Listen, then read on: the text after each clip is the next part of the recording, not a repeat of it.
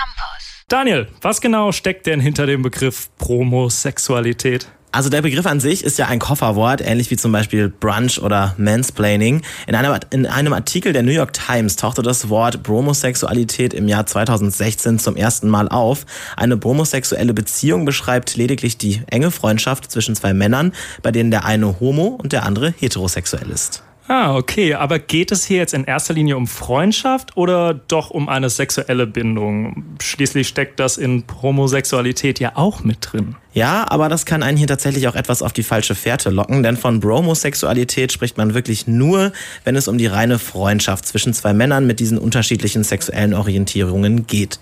Und bei so einer Freundschaft können Vorteile entstehen, die man in einer hetero- oder homosexuellen Freundschaft nicht unbedingt hätte.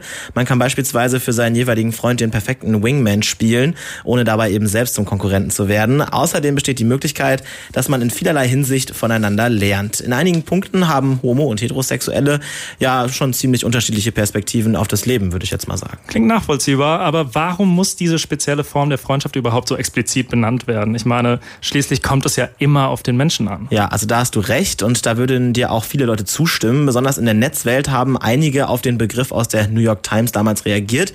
So mancher hat sich dann darüber aufgeregt, dass die Homo-Hetero-Freundschaften so zu einem Phänomen hochgehypt werden und man mit dem Begriff halt sofort wieder eine Unterscheidung zu anderen Freundschaftsmodellen kreiert. Auf der anderen Seite hatte es ja, aber sicherlich auch ein Grund, dass sich die New York Times mit diesem Begriff beschäftigt hat. Ja, tatsächlich ging es vor allem darum, dass die Freundschaft zwischen Schwulen und Heten seit ein paar Jahren im Mainstream angekommen ist. Das heißt, nicht nur im Alltag kommt es immer mehr zu Freundschaften, bei denen die sexuellen Orientierungen auseinandergehen. Auch in Film und Fernsehen kommt es vermehrt äh, dazu, dass es eben Repräsentanten für die Bromosexualität gibt. Und für viele ist sie auch deshalb etwas Besonderes, weil äh, vor einer Generation diese Freundschaft so oft nicht unbedingt immer möglich gewesen wäre. Viele homosexuelle Männer waren für lange Zeit nur ungeoutet mit Heteromännern befreundet. Diskriminierung war außerdem noch ein großes Thema und viele heterosexuelle Typen wollten nicht unbedingt mit Homos befreundet sein. w w w punkt köln campus punkt com w w w punkt köln campus punkt com